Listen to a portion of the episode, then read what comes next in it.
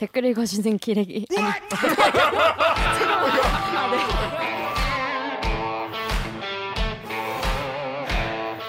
아 무슨 댓글 읽어주는 기자들. 기레기 아닙니다. 지금 여러분은 본격 KBS 소통 방송 댓글 읽어주는 기자들을 듣고 계십니다.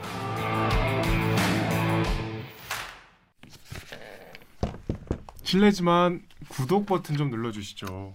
예, 좋아요도 눌러주세요. 예. 끝났어요. 네. 기사만 봐도 빡치는데 이 제대로 하고 보면 더 빡칠 수밖에 없는 그런 코너 알빡기 코너 되겠습니다. 자 여러분, 여러분 요 기사가 요즘에 핫해요.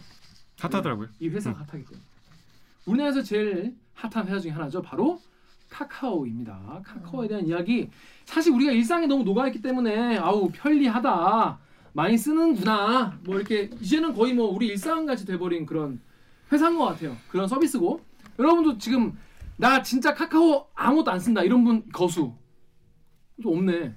자, 하나도 없네, 하나도 없네. 그러니까 요새 이걸 맞들렸더라. 그래요? 요새 자꾸 하더라고 이걸. 아 거수? 음. 어, 거수 거수 좋아.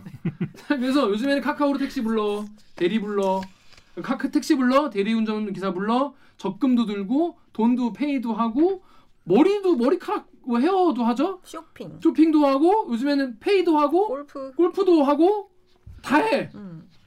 그래서 그러면 카카오 잘 되는 거 좋다 이거야. 근데 이게 마냥 좋은가? 우리가 그냥 이대로 어 라이언 너무나 귀여운 거 이렇게 그냥 지나가도 되는 것인가? 한번 살펴보는 시간을 가지도록 하겠습니다. 시사기획창에서요 진격의 거인 어디까지 카카오? 를 주제한 시사지향 2부의 서재희 기자 모습니다. 안녕하세요. 안녕하세요. 자기 소개해 주세요. 아, 네.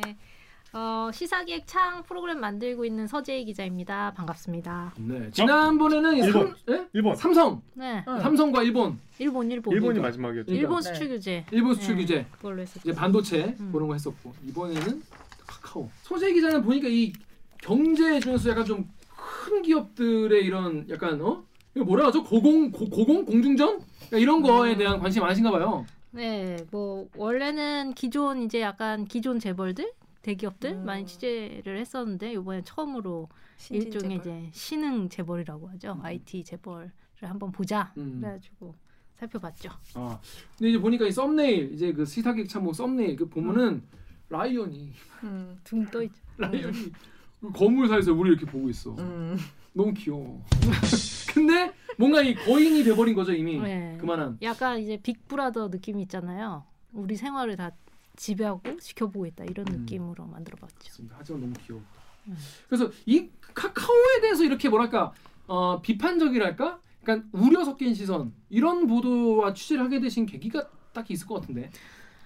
이게 뭐냐면 그 카카오를 통하지 않고서는 이제 진짜 일상생활이 불가능해졌고 예를 들어서 이, 지금 코로나19 상황에 백신 예약 또 카카오 네이버 인증서를 쓰게 됐죠. 그리고 뭐 백신 여권도 한때 막 얘기가 활발하게 나왔었는데 그것도 아마도 이제 나중에 다 카카오랑 네이버로 쓸 수 있게 될 것 같아요. 그렇게 음. 되는 것 같고 이제 그렇게 카카오랑 네이버를 통하지 않고서는 일상생활이 불가능한 정도가 되니까 저는 그런 생각이 들더라고요. 좀 무섭다. 음, 음. 이젠 좀 무섭다. 그런 전례가 없지 않나요? 어떤 기업이 없이는 우리 일상이 안 되겠구나 한 적이 없지 거의 않나? 없죠. 뭐 물론 삼성 폰을 거의 다 쓰, 많이들 쓰긴 하지만 애플을 쓸 수도 있고 그런데 카카오는 정말로 이제 4,500만이 가입한 메신저다 보니까 가입자가 4,500만, 네. 우리나라 인구가? 다 5,100만? 5,100만? 이 정도잖아요. 다 있는 거네요. 그러니까 아주 영유아랑 초고령층을 빼놓고는 다 쓰는 거잖아요. 음. 카카오톡 없으면 우리 약속 잡고 이런 것도 거의 안 되고 음. 그냥 일종의 왕따 되는 거잖아요. 대화가 쉽지 않죠. 네, 그렇게 되다 보니까 그게 이제 다른 분야에서 또 이렇게 깊숙하게 들어오니까 예를 들면 이런 거죠. 내가 문이 여러 개가 있으면 이쪽 문으로도 갈 수 있고 저쪽 문으로도 갈 수 있어야 되는데 어떤 세 개를 들어가려면 반드시 어떤 문을 통해야 된다. 그럼 내가 어느 순간 그 문이 닫혀 있으면 어떡하지? 음. 그리고 내가 그 문을 지나가다가 뭔가가 딱 걸리면 어떡하지? 이런 두려움이 생기잖아요. 그런 시각을 가지고 저는 카카오랑 이제 네이버도 그런 사업자 중 하나지만 음, 좀 보게 된 계기가 됐어요. 그러니까 무서운 전조일 수 있죠. 네. 하지만 지금 굉장히 귀여운 얼굴을 하고 있다. 그죠. 귀여우니까 더 쉽게 다가오죠. 그렇습니다. 친근하게. 자 시작창 유튜브에요. 지영님이 거의 모든 생활에 요새 카카오가 스며들어서 카며들었다고 하죠. 카며들어서 좀 걱정된다.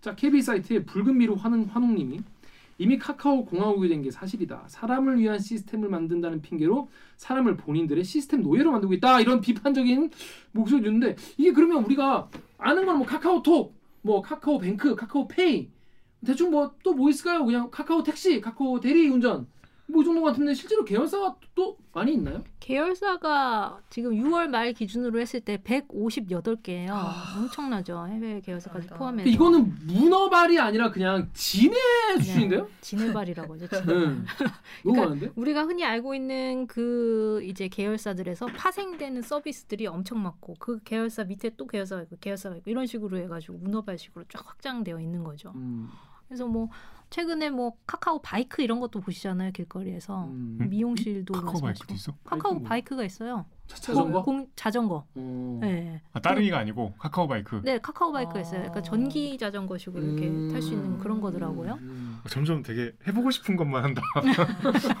그러니까 능력이야. 네. 네. 그러니까 어떻게 타- 어떻게 보면 약간 틈새 시장 뭐 이런 것들을 잘 파고드는 것 같기도 하고 생활 속에서 꼭 필요한데 요거 이렇게 잘 키워보면 되겠다 싶은 거에 꼭 카카오가 들어가 있어요. 음, 음, 그런 음. 식이고 카카오 벤 카카오 그 갑자기 이름이 생각이 안 나네. 카카오 인베스트먼트라고 음. 해가지고 그 벤처 회사에 투자하는 또 VC. 어, 회사가 있거든요. 그러면 정말 잘 될 만한 그런 그 벤처 회사에는 지분이 조금씩이라도 다 들어가 있어요. 어. 그런 식으로 굉장히. 네. 그래서 그리고 그게 어떻게 보면 긍정적으로 보면 벤처 회사들이 스타트업들이 클 수 있는 어떤 자양분이 되기도 음. 하죠. 음. 일단 카카오에서 투자를 받았다라고 음. 하면은 자금을 유치하기가 되게 쉬워지는 음. 거예요.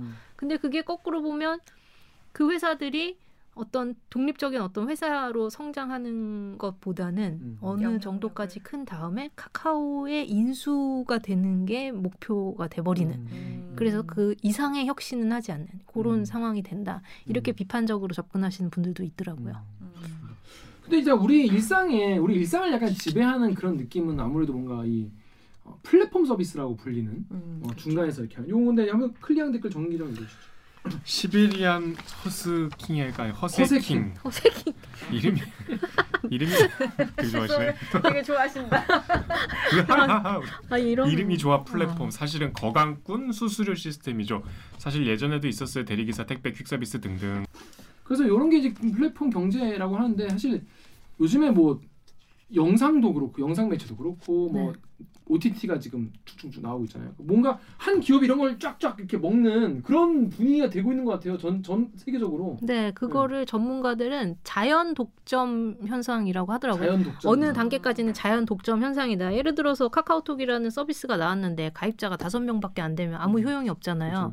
그러면 가입하는 사람의 입장에서 보면 사, 3천만 명이 이용하는 것보다 4,500만이 이용하는 서비스에 들어가야 효용이 있는 거예요. 음. 그러다 보니까 하나로 계속 집중이 되는 거죠. 음. 그래서 자연 독점화되면서 어떤 특정 어, 플랫폼 기업이 이제 독보적인 독점 사업자가 되는 것이고 그게 이제 영역별로 다 나타나는데 음. 이제 카카오나 네이버 정도 되는 플랫폼 기업 같은 경우에는 기반 플랫폼이라고 하죠. 미국으로 치면 뭐 구글 음. 그리고 뭐 뭐 중국에서 텐센트, 음. 뭐 알리바바 음. 이런 정도의 이제 플랫폼 기업은 기반이 되는 그런 플랫폼 회사다 음. 이렇게 표현하시더라고요. 그렇습니다. 자, 여러분 이제 가면 다 이제 뭐 아, 사실 아시던 거잖아요. 그런데 이거에 대해서 이제 약간 우려스러운 시선, 또 비판적인 얘기를 하니까 이런 댓글도 달렸어요. 네이버의 오구정 기자 김오님 댓글 주시죠. 네이버의 김영땡땡님이요. 유럽은 미국의 구글, 페이스북 플랫폼의 지배를 받고 있는데 네이버, 카카오가 얼마나 자랑스럽지 않냐. 국내 시장을 구글에 내줄 거냐 묻고 싶다. 키워서 동남아로 내보내야 되지 않겠냐? 참 한심하다. 그러니까 카카오 조지는 게 어, 얘기 되냐 이거예요. 우리 기업인데 약간 네, 우리 구글의. 지배를 받는 것보다 낫지 구글에 않냐? 돈 받았냐? 네, 구글이 구글이 그 하나 시키드나, 어? 구글이 카카오 조지나 시키드나 이런 거예요. 근데 옆 나라 일본만 봐도 메신저는 이제 라인이 다 그쵸. 쥐고 있고 네. 검색은 야후가, 야후가 어, 하고. 하잖아요. 그러니까 아직 일본은 그런 게 필요 없어요. 물론 네. 있겠지만 제가 모르는 것도 있겠죠. 근데 아무튼 그 두 가지만 봐도 그렇다는 거예요. 네. 자 그러면 우리는 우리 토종 기업, 어? 어, 우리나라 도- 친토 부리 우리나라 아니야? 비슷한 거 아니야? 그 미국 사람들은 그럼 뭐 써요? 카카오톡 대신에? 미국 사람들 페이스북 페이스북 메신저. 페이스북 네. 메신저를 네. 그렇게 카카오톡처럼 다 써? 그거 뭐 미국 뭐 중국은 근데. 미국은 아이폰을 쓰- 많이 쓰지 않나? 아이폰 그 채팅. 네, 책. 카카오톡처럼 그렇게까지 집중되어 음. 있는 거 같지는 이런 않고 전략 그 사- 사례가 그러니까 없지 않나? 우리나라는 카카오톡이 이제 채팅을 기반으로 성장하는 데잖아요. 맞아요. 그래서 사람을 4,500만 명이나 그렇게 끌어모은 기반이 된 게 카카오톡인데 이제 우리는 문자를 돈 주고 이거를 맞아요. 결제를 음. 해야 되는 시스템이었고 미국은 이제 아이폰이 더 넓게 보급이 되면서 맞아요. 이미 이제 인터넷 기반으로 음. 그걸 하게 됐기 때문에 메신저가 별로 아니야? 필요 없는. 아이폰은 아이폰은 아이 메신저는 네. 아, 아이 아이 메신저는 메신저. 그냥 예. 그러니까 그런 차이가 맞아요. 있지 않나. 옥 기자가 정확히 얘기를 했는데 우리는 그 피처폰으로 막 문자 메시지 그 돈으로 그 맞아요, 맞아요. 한, 건, 한- 한 건에 뭐몇막 원, 뭐. 주고받고 하면서 제 프로그램에도 나오는데 그 세상에는 알 부자와 알 거지가 있다. 하지만 이들은 하지만 우린 비기 아닌가. 비기끼리 통신사들이 문자 메시지로 돈을 벌던 시대. 비기. 카카오톡의 등장은 충격이었습니다. 비기 이런 막 이런 거 네. 광고 나오면서 문자 뭐 몇 개를 더 뭐 친구한테 선물할 수 선물하고. 있고 그러던 시절이었는데 이제 카카오톡이 새로 그때 나왔던 게 2010년이잖아요. 그때가 스마트폰이 막 보급되기 시작한 시점이었는데 사람들이 이제 카카오톡 깔면은 무료로 이제 문자가 되니까 이게 웬일이냐 음. 해가지고 완전 충격적이었죠. 그래서 음. 오히려 스마트폰 보급을 카카오톡이 촉진했다, 음. 촉발했다라는 얘기가 나올 정도로 음. 카카오 톡이 초반에 아예 선풍적인 인기를 음. 끌어버린. 그러니까 카카오톡이 굉장히 초반에 자리를 잡았고 뭐 1년도 되기 전에 뭐 이미 국내 가입자 100, 1000만 뭐 막 이렇게 음. 돼 버리니까 이제 다른 게 뭐 네이버도 예를 들어서 라인을 키우고 싶었지만 어떻게 카카오톡에 이제 해볼 그게 안 되니까 그렇죠, 그렇죠. 저 기억나는데 이게 2010년에 우리가 처음으로 법인폰을 스마트폰으로 받았거든.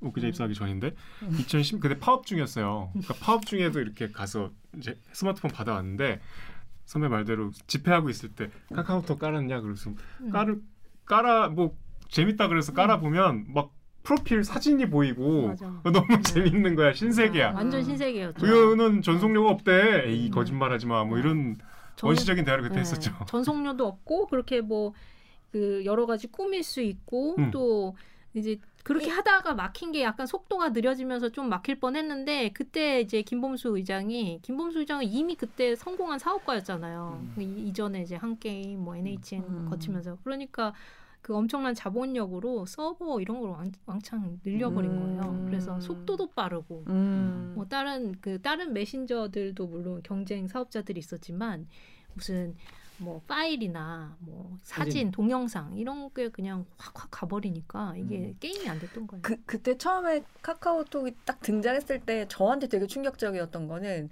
1. 그 읽었는지 안 음. 읽었는지 안 읽었는지. 알려주는 그게 제일 핵심이었던 것 같아요. 엄청 싸우죠. 그러니까 그것 왜 때문에 안 엄청 읽었냐. 많은 에피소드들이 표정이 이렇게 아련해져. 그것 때문에 진짜 개고생했다.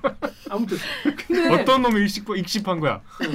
아 근데 왜 우리나라는 근데 그런 구글이나 예? 이런 외국 기업들이 이못 들어오는 겁니까? 이게 토종 우리 신토부리 기업들이 왜 이렇게 잘 그러니까 그 못 들어온다기보다는 그거를 전문가들한테 물, 물어봐도 또렷한 답은 내지 못해요. 다만 음. 우리가 되게 이제 변화에 빠른 것 같고 이런 딱 변화에 맞는 서비스들이 확 잘 나오잖아요. 음. 예를 들어서 페이스북이 유, 유행하기 전에 이미 우리는 싸이월드가 있었잖아요. 거예요? 맞아요, 아이러브 맞아요. 스쿨도 있고. 네, 그런 식으로 MS 워드 대신 거의 다 한글을 한글. 쓰잖아요. 아, 그 생각보다 그러네. 싸이월드가 메타버스의 시초였다고. 그죠, 그죠. 그런 식으로 코인의 시초 도토리. 못 들어왔다는 건 말이 안 되지. 들어와 와 있는데 안 쓰는 거잖아. 안. 쓰고 약간 우리 정서에 맞는. 뭔가 뭔가 오늘 뭐 그렇죠. 국- 국뽕 채널이 된 약간 어. 문화적인 친화력이 있는 그런 네. 서비스들이 이미 발빠르게 나와가지고 시장을 잡아버리니까 음. 해외 기업이 들어와도 그거를 꺾을 만큼 어떻게 힘을 못 쓰는 것 같아요. 예를 들어서 뭐 택시 시장에서도 우버. 우- 우버는 우버는 들어왔다가 일단. 규제에 막혀가지고 음, 쫓겨난 측면도 음, 음, 있지만 지금 우티가 뭐 SK텔레콤 SKT랑 네, 같이 해서 네. 나온 건가요? 음. 그런 식으로 우티도 있는데 뭐잘 카카오하고 안뭐 비교도 안 되죠. 그러니까 먼저 쓴 거에서 별로 갈아탈 생각도 기본적으로 잘 안 하는 것 그렇죠. 같아요 우리 음. 뭐 국민들은. 그게 그거를 뭐 잠김 효과라고 하더라고요. 음. 아. 이 락인 효과라고 해가지고 사람들이 거기에 그 플랫폼에 이제 가둬지는 거죠. 이 습관적으로 익숙해져 버리면 네, 거기서 네, 빠져나가기가 어려워지는 그런 음. 효과들이 나타나는데 이미 카카오는 그런 음. 효과를 다 장악하고 있는 거죠. 장악한 상태에서 코로나가 터진 거예요. 네. 이른바 코시국이라고 하잖아요. 대박이 났죠. 코로나가 터졌더니 어떻게 됐냐? 덕후의 익명님이 이재용을 제쳤다고? 실화입니까? 카카오 정말 대단하다. 네. 김범수 의장의 재산이 지금 우리 돈으로 치면 15조 원이 넘는다고 합니다. 15억이 아닙니다. 15조 원이 넘. 뭐 조입니다. 한 뭐 해외 순위로 보면 한 전 전 세계에서 한 163위 4위 뭐 이 정도 된다고 우리 하더라고요. 예산이 뭐 슈퍼 예산이라 해서 600 몇 조인데 지금 한 사람이 갖고 한 사람이 15조. 예, 엄청나죠. 자, 우리 또 김범수 의장 하면 또 사람들이 일단 이또 IT 기업들은 또 의장이라 그러잖아 또. 이사회 의장이라고. 어, 의장이라고 이장이라고 하죠. 또 그렇게 약간 폼을 잡으시는데 총수라고 하지 않고. 그러니까 음. 총수라고 하는 우리 예 다른 예전의 재벌과는 다르다 그런 인데 일단 시작할 때는 되게 전 이제 그 다큐 다 보셨는지 모르겠지만은 어 김범수 의장 같은 경우에는 돈을 벌려는 것보다 사회를 좀 혁신시키고 싶어한다 네. 네, 그런 얘기 하더라고요. 그런 얘기를 되게 여러 차례 걸쳐서 본인도. 표현을 했고 음. 실제로 뭔가 이제 좀 획기적으로 바꿀 수 있는 사업부터 자기는 하고 싶다 음. 이런 얘기를 했다고 하더라고요. 그러니까 음. 출신 자체가 약간 지금 이제 기존 재벌 2세들과 달리 이 사람은 창업자잖아요. 그러니까 출신이 뭐 여덟 명이서 단칸방에 살았던 말 그대로 흙수저 출신이라고 하더라고요. 근데 음. 공부를 뭐 잘해서 서울대 갔고 삼성 SDS까지 들어갔는데 SDS 다니다 때려치고 나와가지고 PC방을 차려가지고 그 거기부터 충격이었어요. 네, 거기서부터가 응? 응? 이러죠. PC방을 차려가지고 그때 아마 한참 막 스타크 유행하던 그 음. 시절이었던 것 아. 같아요. 게임 개발을 해가지고 한 게임을 세웠잖아요. 그래서 음. 한 게임이 뭐 저는 한 게임 별로 안 해봤는데 무슨 뭐 고, 고수도? 한뭐 그게 고스톱. 무슨 약간 뭐 보드 게임 비슷한 맞고 아니야? 맞고 어, 맞고 맞고, 게임 맞고. 뭐 그런 걸로 엄청 음. 선풍적으로 인기를 울프 끌었고 팀으로 망했죠 아주. 음. 테라도 만들어준대 테라 테라가 잘 됐죠. 아 보드 게임이 아니라 아케 아카 아케이드 게임. 아케이드? 아케이드 게임. 그런 아니 그냥 거 컴퓨터 많이- 게임이야 컴퓨터 게임. 음. 어쨌든 그 그거를 키운 다음에 이제 네이버하고 합쳐가지고 NHN으로 컸잖아요. 음, 음. 그래서 이해진 의장이랑 삼성 SDS 그 입사 동기이기 때문에 둘이 합쳐서 잘하다가 김범수 의장이 또 NHN 미국으로 발령 나면서 그러고 나서 몇 년 있다 그만뒀죠. 음. 그만두고 세운 게 이제 카카오인 거죠.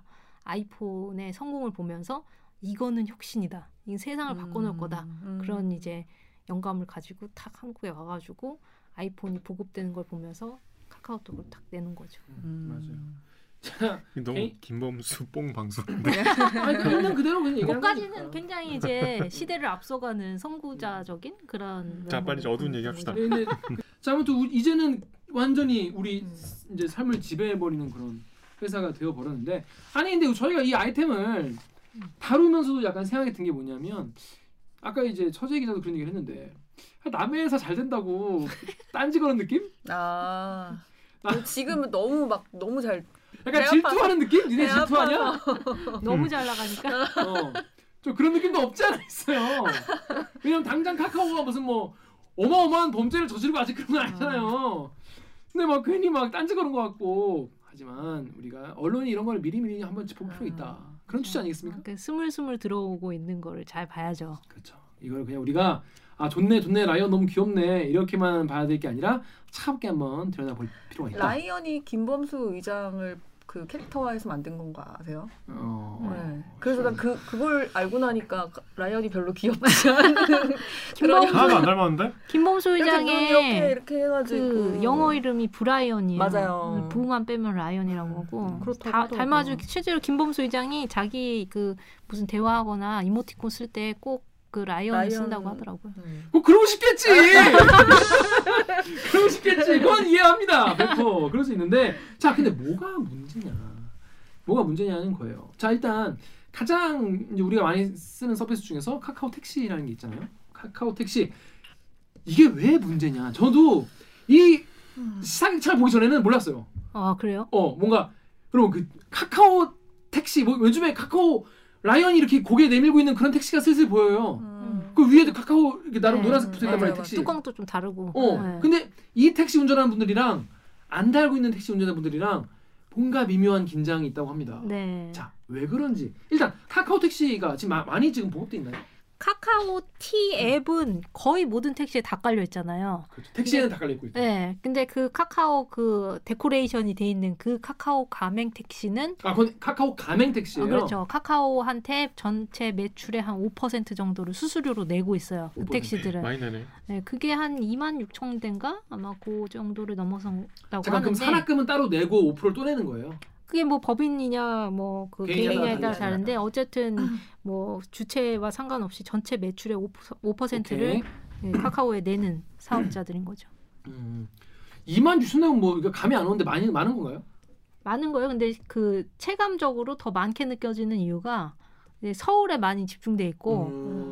그리고 그 캐릭터 자체가 되게 눈에 띄잖아요. 그렇죠. 그러니까 서울에 다니는 웬만한 택시들 다 붙이고 있는 것 같은 그런 심리적인 느낌이 있죠. 음, 네. 그렇죠, 그렇죠.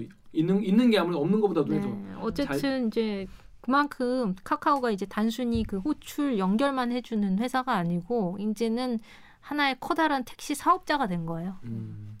근데 그럼 뭘로 돈을 버냐? 5% 뜯어가는 뜯어간대. 5% 가져가는 걸로 돈을 버냐? 자 여기 덕후 익명 댓글 읽고 있어. 덕후 익명으로요. 카카오 택시가 기사님들한테 수수료 많이 떼나 봐. 나 지금 택시 탔는데 앞좌석에 카카오 택시 수수료 많이 뗀다고 사용 안 하겠다면서 일반 콜 택시 어플 사용해 달라고 적혀 있네. 음. 음, 못 이런 거. 음. 이런 분도 생기는 건가요? 이렇게 음. 했다가 한 번도 뭐 제재 먹고 막 아, 그러지 않았어? 그거는 이제 아닌가? 스마트워치 수수료고 이, 이 수수료는 뭐 카카오가 이 가맹 사업을 시작한 게 얼마 안 됐어요. 2019년 말인가 그때 시작을 했는데 원래 수수료가 이제 전체 매출에서 한 33, 3.3%에서 이제 5, 5% 수준으로 오른 게 최근인데 3.3%여서 예. 5%로 올랐어. 예. 어. 그러니까 이거는 이거 오르는 게 기사들의 의지와는 전혀 상관이 없죠. 그렇죠. 갑자기 카카오가 통보. 올리면 그냥 음. 올리는 거고 그리고 이 구조가 되게 특이한 것이 수수료 자체는 원래 20%예요. 그럼 어. 전체 매출의 20%가 수수료고 네. 그 다음에 카카오가 어떤 명목으로 돌려줘요. 15%를 기사들한테. 음. 그게 카카오 그 뭐 뚜껑 카카오 T라고 써져 있는 그 뚜껑이랑 데코레이션을 하고 다니잖아요. 음. 그러니까 뭐 그런 홍보 효과 그 다음에 뭐 데이터를 사- 쓴다는 거. 그 택시들이 이제 뭐라 그랬죠? 생성하고 있는 데이터를 카카오가 활용하고 있다는 거.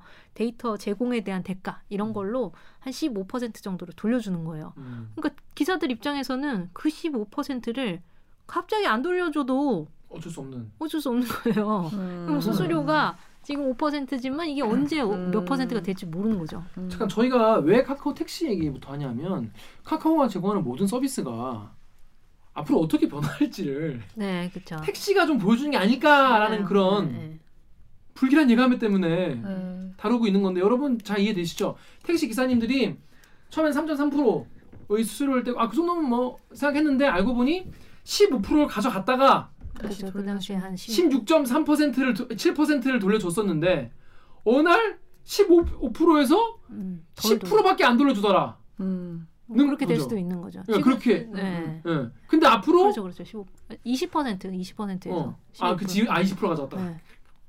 그, 아, 아무튼.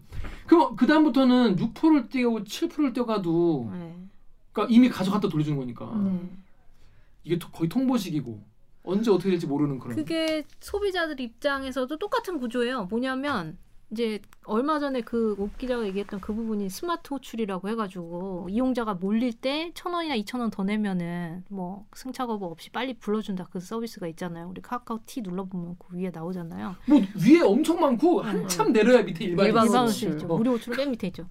근데 그 스마트 호출료가 원래 0원에서 2천 원 사이였는데 얼마 전에 이걸 5천 원까지로 올리겠다 이렇게 음. 했었어요. 음. 그러니까 지금 택시 기본 요금이 3 3,800원인가요? 뭐 음. 그거잖아요. 음. 근데 기본료보다 더 많은 수수료를 어. 내고 카카오 택시를 불러야 될 수도 있는 상황이 되는 음. 거예요. 그러니까 당연히 이제 소비자들이 이제 반발을 했죠. 음. 그래서 낮췄는데 이걸 잘 들여다보면 택시 기본 요금은 올리려면 굉장히 복잡한 단계를 아 거쳐야 돼요. 맞네. 그거랑 비교하면 말도 맞아, 안 되네. 맞아. 네, 공청회를 거쳐야 되고 뭐를 해야 되고 그래서. 시위하고 네, 난리 나잖아요. 택시 기본 요금 올리려면 물가가 어쩌고 저쩌고 네, 막 네. 해가지고 음. 근데 그 스마트 호출료 이 플랫폼 택시 회사의 스마트 호출료는 그냥 신고만 하면 돼요. 음.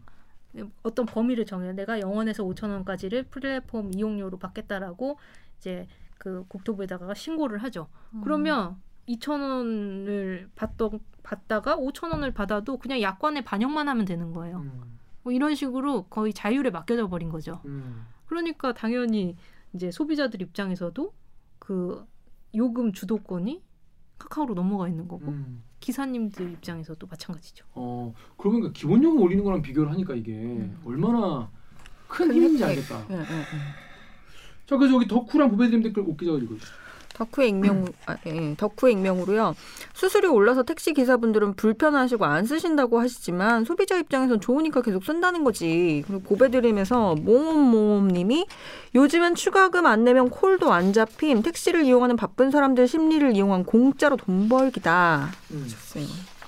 그 허재 기자 그 만든 그 시사객 창을 보면 네. 거기서 한 사례가 나와. 그 사례 어떻게 섭외했나 너무 궁금한데.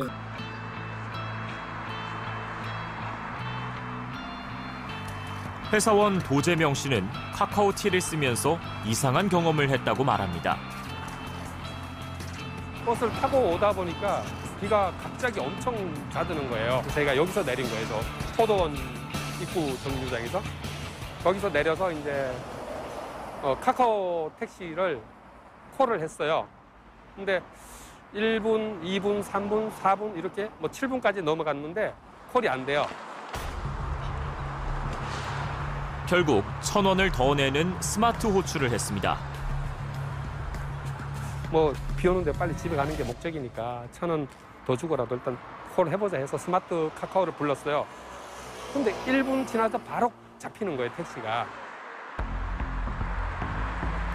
없던 택시가 어디서 나타난 걸까? 택시 기사들의 승차 거부였을까요? 그 기사님 택시를 타고 이제 집으로 가면서 그런 얘기를 이제 말씀을 드렸더니 음, 기사님들 전혀 자기들은 모르는 콜이 안 왔다. 예, 콜 자체가 안 왔다는 거죠. 왔으면 당연히 빨리 잡고 응? 돈벌이를 해야 돼. 근처에 계셨다는 거. 그렇죠. 예. 콜이 안 왔다. 그분은 우리 KBS에 제보하셨어요. 자발적으로. 아 정말 네. 그 어, 어떤 사례냐면 내가 지금 비가 와가지고 빨리 택시를 타고 집에 가야 되는데 걔 아무리 콜을 안, 안 오더라는 거예요. 음. 근데 스마트 콜을 했더니 바로 앞에 있는 택시가 들어오더라는 거야. 음. 그러니까 말이 안 되잖아요. 왜냐면 앞에 있는 이 택시에도 콜이 갔으면. 음. 떴을 텐데. 근데 스마트 콜을 했더니 되더라는 거야. 음, 그래서 이, 이, 이, 아- 이 제보자분이 아 이게 기사분이 기사가- 골라서 콜을 받는 음. 걸 수도 있겠다. 캐치를 안 해서 캐치를 일부러 아, 스마트 콜로 오면 이제 받으려고 음, 했나 보다. 음. 타서 물어봤는데 자기는 콜 처음 받았다는 거예요, 기사님은.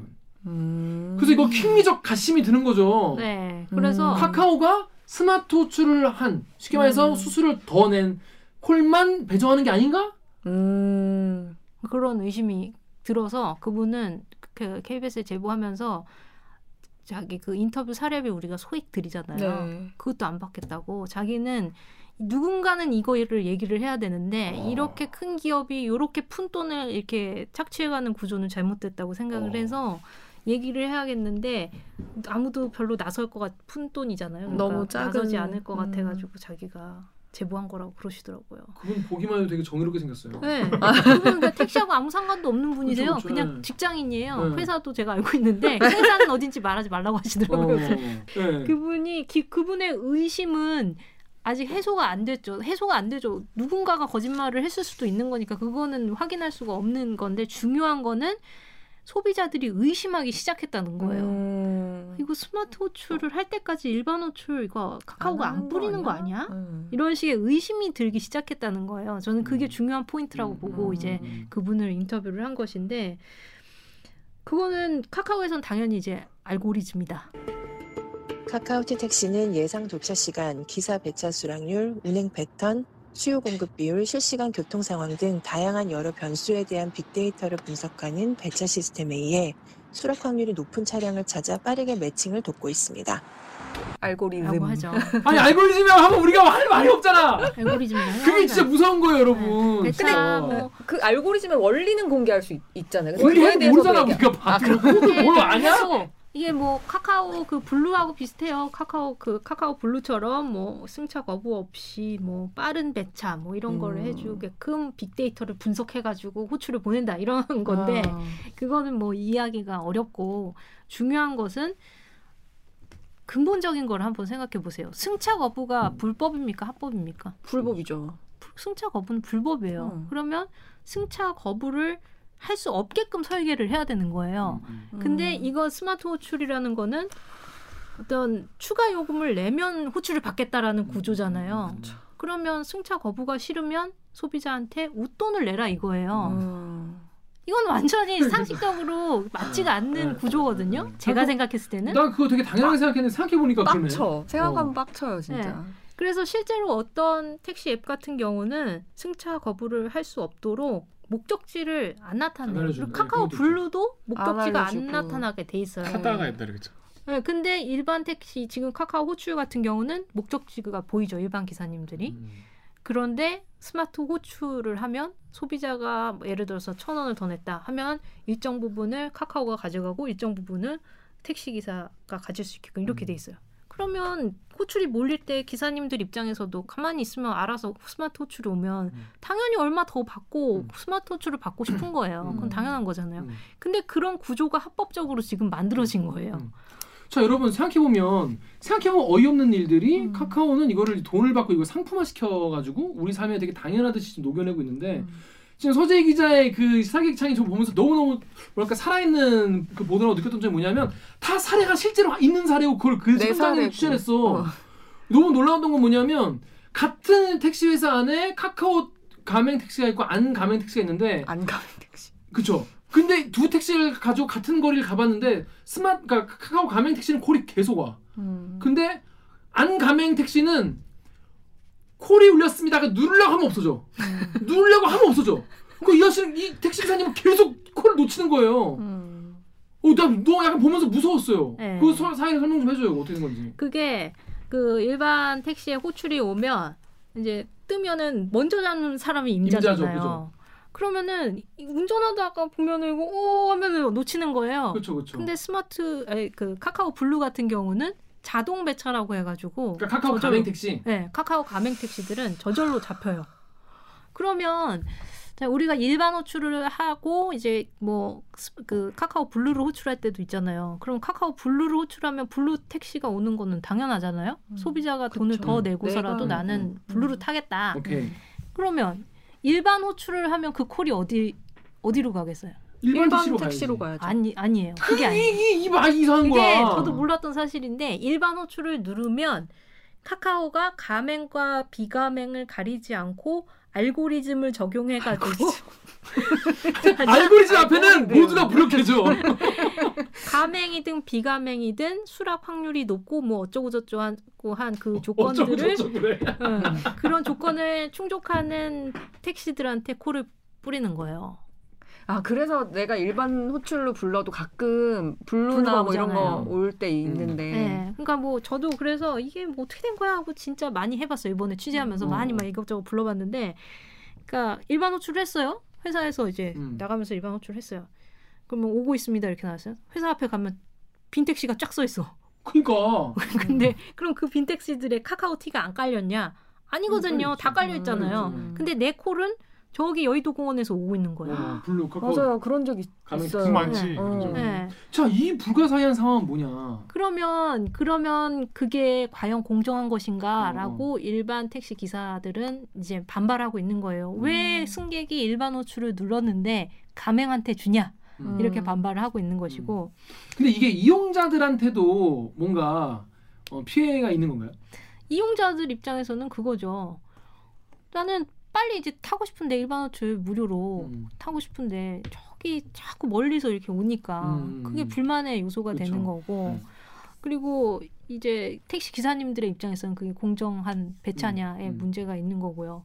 그럼 뭐 만약에 예를 들어서 그런 식으로 해서 일반 실제로 이제 카카오 블루 택시들이 늘어나고 있잖아요. 그렇죠. 늘어나겠죠. 나 매출 5% 주더라도 음. 카카오 가입해가지고 자동으로 잡히고 그냥 음. 카카오에 어느 정도 내더라도 아, 콜을 많이 받고 싶어 해가지고 음. 그런 기사님들이 만약 늘어나요? 그러면은 서울시에 있는 택시 중에서 거의 막 상당수가 다 그 카카오 가맹이 돼버려요. 음. 그러면 택시 기사들 입장에서는 5%의 수수료를 더 내게. 되는 거잖아요. 음.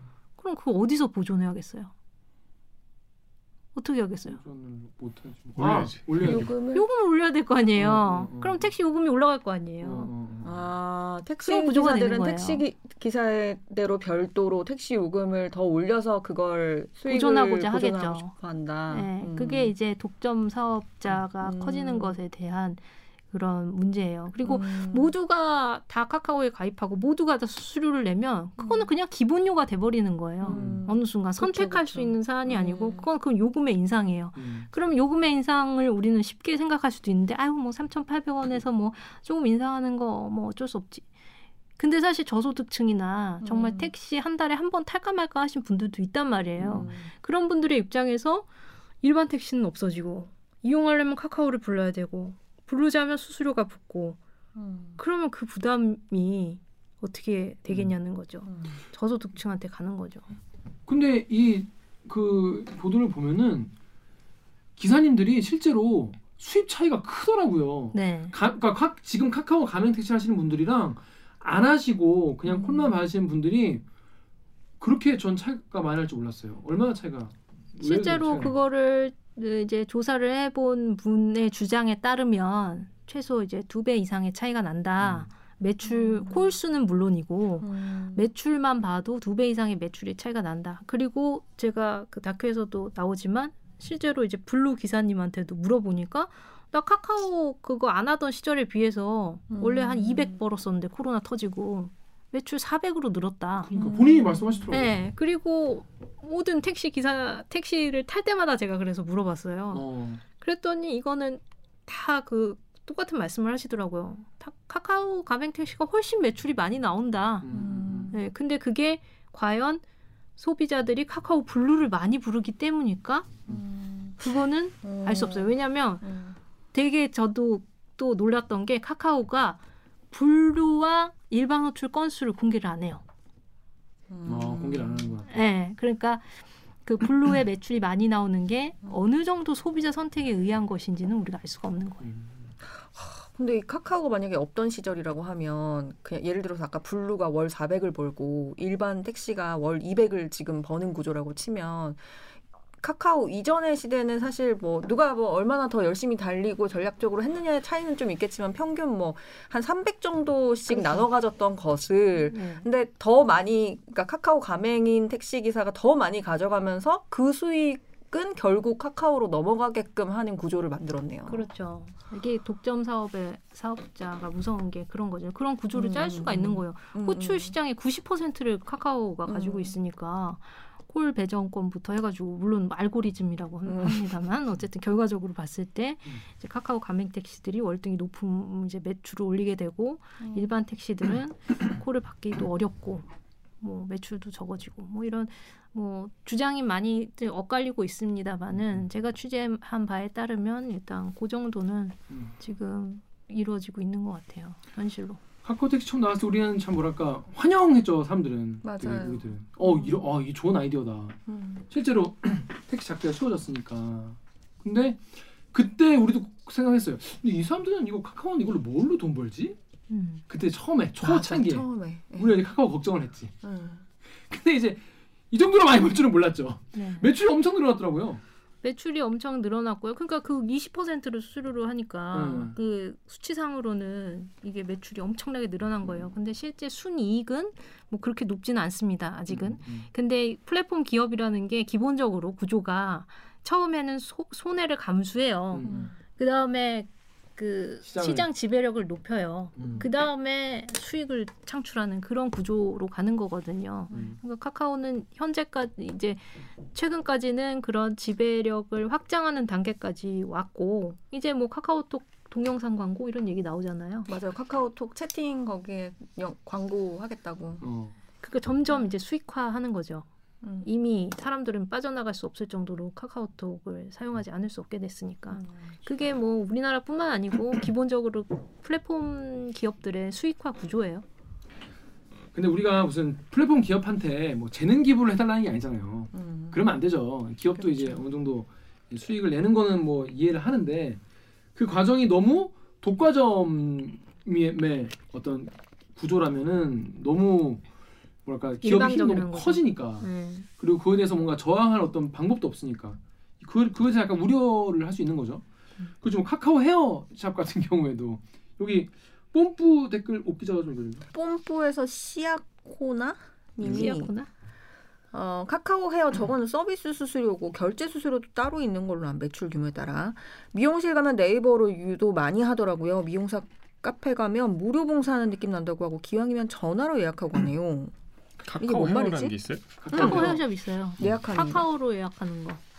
처음 들었네. 근데 네이버도 있잖아요. 예약하는 네이버 거. 네이버도 도 있어. 있죠. 네이버 예약은 많이 하잖아요. 네, 검색하면. 식당이야, 네이버 뭐. 식당 네. 뭐 음. 미용실 뭐. 그 수수료가 이제 차이가 많이 난다는 거죠. 음. 그리고 뭐 음, 이제 카톡에 앞으로 이제 광고 붙는다 이런 얘기 있는데 음. 이제 이거 짤을 이제 넣어드릴 텐데 뭐 앞으로 이렇게 되는 거 아니냐 이런 우려들이 지금 나오고 있는데 또 우리나라 사람들 보통 아니기 때문에 또 철퇴를 날리지 않을까 어떻게 될지 몰라요. 와 나 진짜 이거 진짜 보자마자 짜증이 나 화나네. 또 우리가 지금까지 카카오를 잘 써온 입장에서 또 어?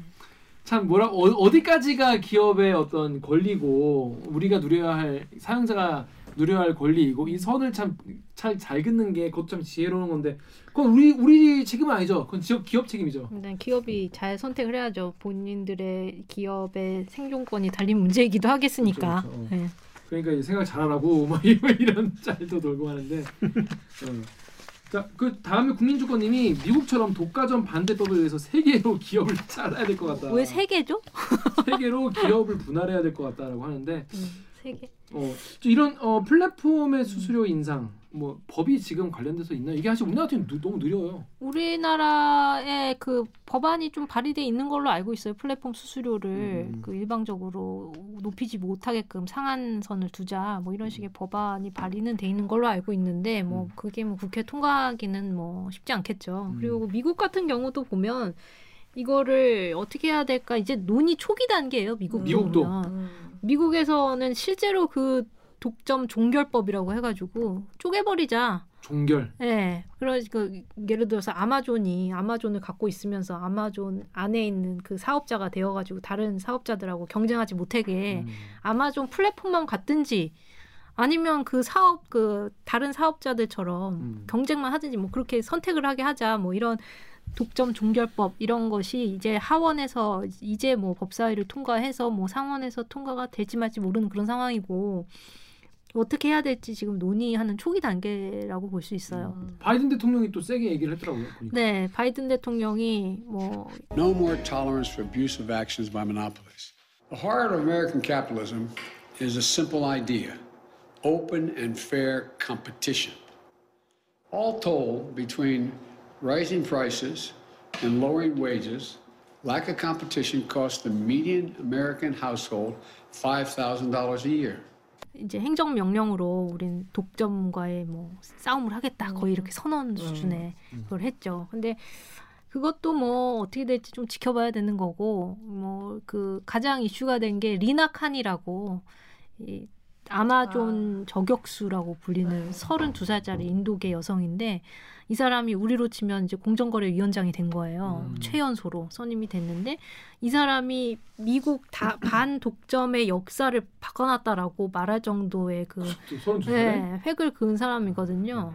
우린 뭐 했냐. 법대 시절에 아무튼 비교하지 말고. 이 사람이 그 기자 출신이에요. 어, 우린 뭐 했냐.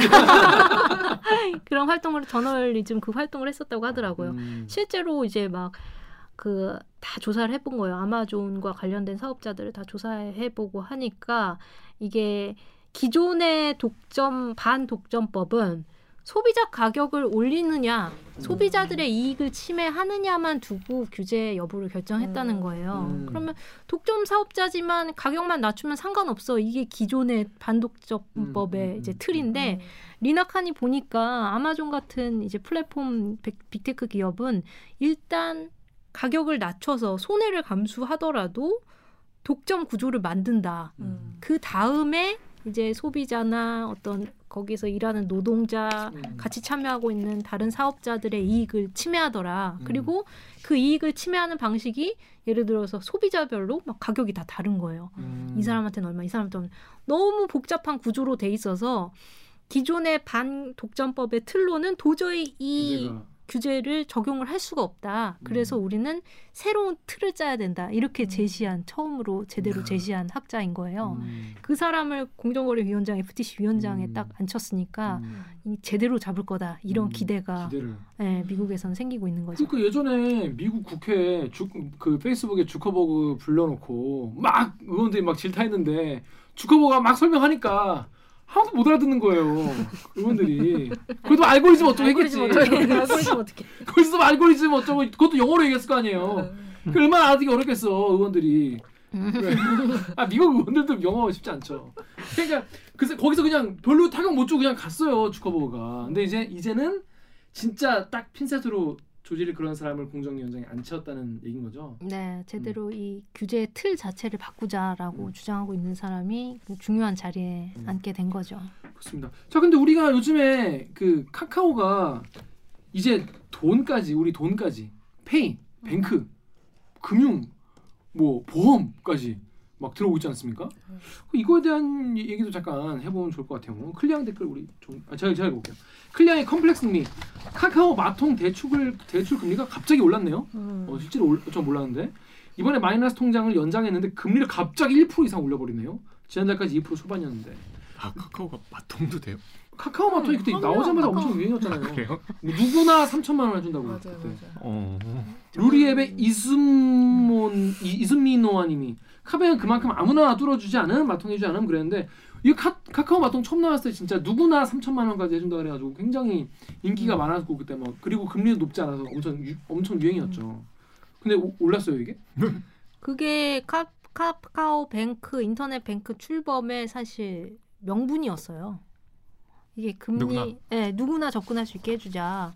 원래 고신용자들은 그냥 시중은행 가면 되잖아요. 뭐하러 이걸 쓰겠어요. 근데 중저신용자들은 너무 은행 음. 문턱이 높으니까 맞아, 맞아. 이렇게 인터넷 전문 은행을 만들어가지고 접근도 쉽고 적당한 금리를 이제 제공해가지고 이렇게 신용 대출 같은 걸 해주자 이게 취지였거든요. 음, 그러니까 음. 카뱅도 초반에는 이제 그런 식의 마케팅을 했는데 그런데 이제 몇 년이 지나고 이제 조사를 해보니까 그 건수 기준으로 봤을 때 거의 94% 이 정도는 고신용자들하고 신용대출 거래를 하고 있더라는 거예요. 음. 작년 기준으로 조사했을 때 저신용자들이 신청 안 한 건 아닐까요?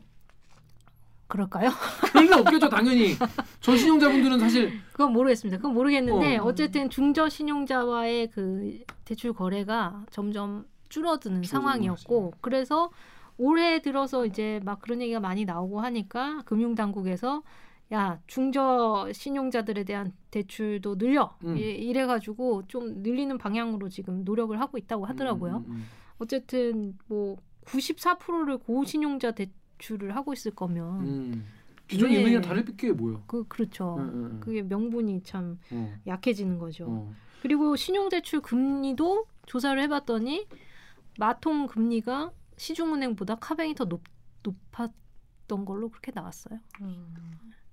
여러분 그러니까 우리가 딴 건 뭐 아이고 새로운 아이디어로 뭐 초, 초반에 뭐 시장을 장악하는 거야 뭐. 그건 뭐 기업가의 아이디어고 실력인데 요 그게 어떻게 하겠어요. 근데 이제 약속을 어기면 안 되는 거죠 약속을.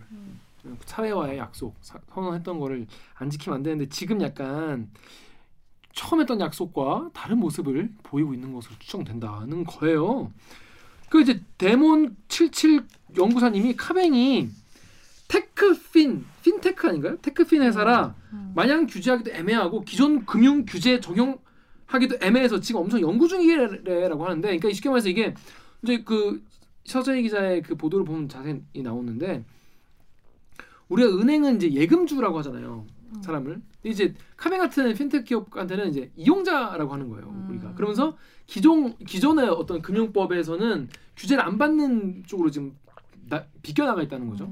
이게 진짜 좀 특혜라고 부를 정도로 뭔가 문제가 있는 상황인가요 지금? 인터넷 전문은행에 적용된 가장 큰 특혜는 금산분리, 음산분리의 완화예요. 원래 금산분리 그러니까 금융이랑 그러니까 은행이랑 기업 사기업이랑 원래 같이 가지 안 되잖아요. 여기서 여기 땡겨 쓰고 땡겨 쓰고 그러면 안 되죠. 삼성이 은행 못 만들잖아요. 그거죠. 그게 이제 우리나라뿐만 아니고 전 세계에 있는 어떤 이제 불문율 같은 건데 은행을 산업자본이 소유하면 고객들의 돈을 받아가지고 자기네 회사 불리는 데 쓸 수가 있잖아요. 그런 우려 때문에 산업자본이 은행을 소유하지 못하게끔 이렇게 규제를 하고 있는 건데 인터넷 전문 은행 같은 경우에는 특별히 10% 넘게 지분을 가질 수 있도록 허가를 해준 거예요. 그래서 카카오뱅크의 최대 주주는 카카오죠. 음. 카카오의 최대 주주는 김범수 의장이죠. 음. 근데 이, 이, 이 구조 속에서 어떤 특혜가 있냐면 대주주가 있는 금융회사들 그럼에도 불구하고 인- 이제 대주주가 있는 금융회사들이 있죠. 은행 말고 보험사, 증권사 이런데 음. 대주주가 있는데 그 대주주 적격성 심사라는 걸 해요. 이 사람이 그런 금융회사를 가지고 있을 만한 자격이 되느냐 심사를 하는데 그런 증권보험사 같은 경우는 대주주 위에 다른 그런 경영 관계 관여자 이런 사람들도 심사를 한다는 거예요. 근데 인터넷 전문은행 카카오뱅크 같은 경우는 김범수 의, 의장이 심사 대상이 아니래요. 카카오만 심사를 하는 거예요. 그러니까 김범수 의장이 어떤 범법 행위를 해도 그 구조가 유지, 유지가 되는 거예요.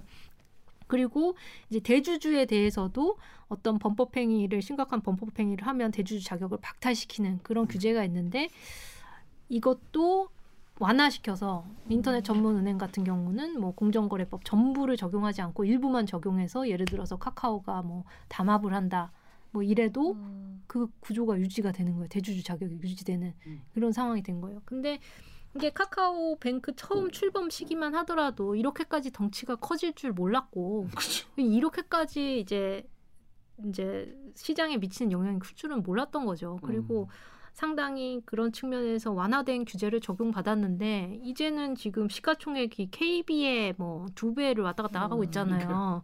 그건 물론 이제 전체 예금에서의 비중은 아직 굉장히 미미한 편입니다. 카카오뱅크가 그렇지만 이거 시가총액이라는 거는 미래의 성장 가능성 같은 거를 이제 반영을 하고 있는 거잖아요. 예를 들어서 나이 드신 분들은 카카오뱅크에 막 억 단위로 맡기기 좀 꺼려진단 말이에요. 근데 지금 10대부터 카카오뱅크 터가지고 하던 사람들은 억대를 맡기기가 불편하거나 그런 게 없을 거 아니에요. 허들이 훨씬 낮을 거잖아요. 그럼 그만큼 이제 성장 가능성이 있는 은행인데 기존 은행에 비해서 규제를 낮게 적용하는 것이 맞느냐 이런 문제 제기가 나오고 있는 거예요 지금. 그가 지금 저 우리가 걱정하는 게 무슨 범법 행위가 지금 뭐 드러나거나 좀 그런 게 있어서 그런 그런 건게 아니에요. 아니고, 네. 하지만 지금 이렇게 특혜를 받고 이렇게 뭔가 우리가 허술하게 그냥 내버려 놨다가 나중에 서재희 기자가 내 일할 줄 알았다. 내 일할 줄 알았다.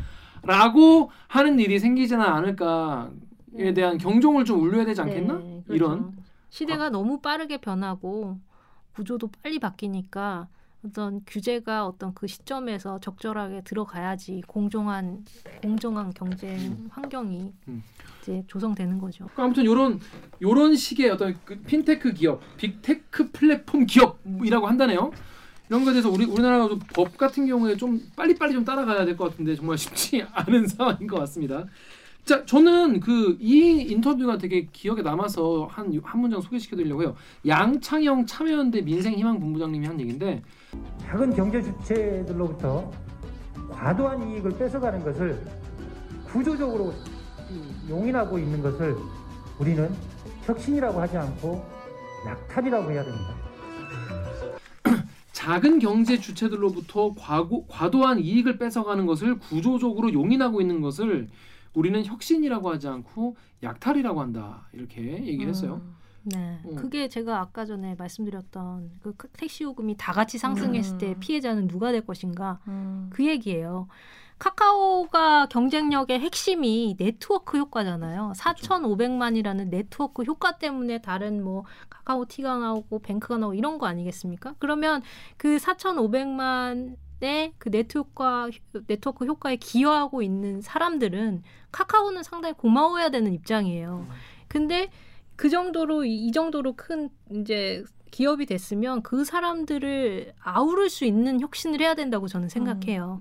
어느 경쟁을 시켜놓고 뭐 얘네는 잘해 그러면 막 이쪽으로 이익을 몰아주고 얘네는 뭐 소외시키고 이런 식의 그 혁신은 안 된다는 거죠. 근데 지금 음, 김범수 의장이 무슨 생각을 하고 있는지는 모르겠습니다만은 그 우리는 소비자의 이익을 가장 우선으로 보고 있다. 그 과정에서 어떤 다른 이해 관계자들과의 갈등 부분은 뭐 해결하도록 노력하겠다 이런 식의 스탠스를 취하고 있거든요.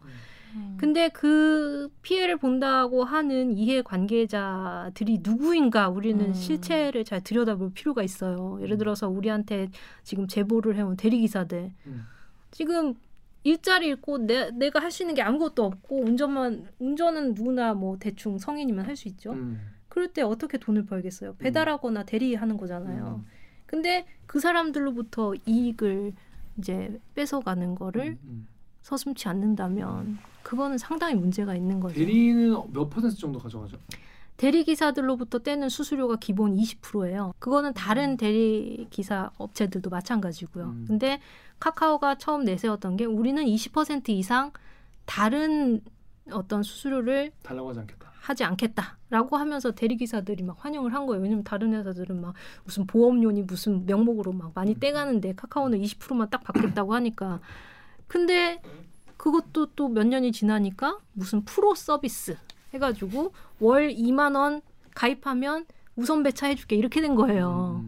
그럼 그게 뭐겠어요? 그러면 나도 우선 배차 받고 싶고 다 갖고 싶으면 다 가입을 할 거 아니에요. 음, 음. 그럼 그게 결국 고정비가 되는 거잖아요. 다 가입을 하면 카카오만 돈 다 가져가고 또 똑같이 그런. 구조가 되는 거예요. 똑같이. 그래서 이런 식의 약탈을 하지 말아라라는 거죠. 지금 문제 제기가 나오고 있는 것들은 그렇게 어, 카카오가 이윤을 추구하는 거는 당연히 기업으로서 해야 되는 일이기도 하고 할 수밖에 없는 일이죠. 근데 그 이윤 추구 행위 자체가 얼마나 합당한가 이거를 따져봐야 되죠.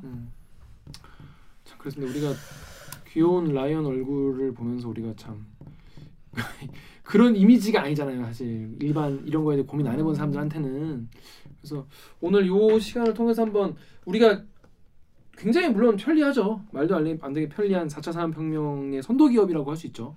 그런 또 우리 또 신토부리 토종 기업이죠. 굉장히 이렇게 좋게 볼 부분이 많은 그런 회사긴 한데 우리가 이거를 그냥 마냥 잘한다 잘한다 잘한다 이러고 그냥 어, 이렇게만 볼 건 아, 니다 앞으로 어떻게 될지 좀더 지켜봐야 된다. 내 일할 줄 알았다 일할 줄 알았다 그러기 그런 일이 일어나지 않도록 어, 우리의 삶을 그래서 약탈해 가지 않는 그런 좋은 기업이 될 수 있도록 앞으로 봐야겠다 이런 생각을 해, 해보는 시간이었습니다. 자 서재 기자 오늘 시간 어떠셨는지? 아 오늘 뭐 그 다큐에서 하지 못했던 얘기까지 이렇게 쫙 풀어 나가니까 좋은 것 같고요. 즐거웠습니다. 어, 다큐 근데 한 번 보시면 좋을 것 같아요. 되게 재밌었어요. 봐주세요, 제발. 자, 자 그러면 여러분 제가 뒤에 이제 링크 걸어드릴 테니까 가서 한번 보시면 좋을 것 같습니다. 자 그럼 오늘도 이 참여 방법 알려드리고 마무리하도록 할게요. 자, 댓읽기는 매주 수목 유튜브와 팟빵과 아이튠즈와 팟티와 네이버 오디오 클립을 통해서 업로드 돼요. 저 서재희처럼 댓읽기에서 보고 싶은 기자 혹은 다뤄줬으면 하는 기사가 있다고요? 방송 관련 의견은 인스타그램, 유튜브, 팟빵 계정에 댓글을 남겨주세요. 오늘 영상에도 구독과 좋아요 버튼 잊지 말고 눌러주세요. 김혜수 수 좋았어. 좋았어. 또 만나요. 안녕. 고생하셨습니다. 고생하셨습니다. 수고하셨습니다. 고생하셨습니다.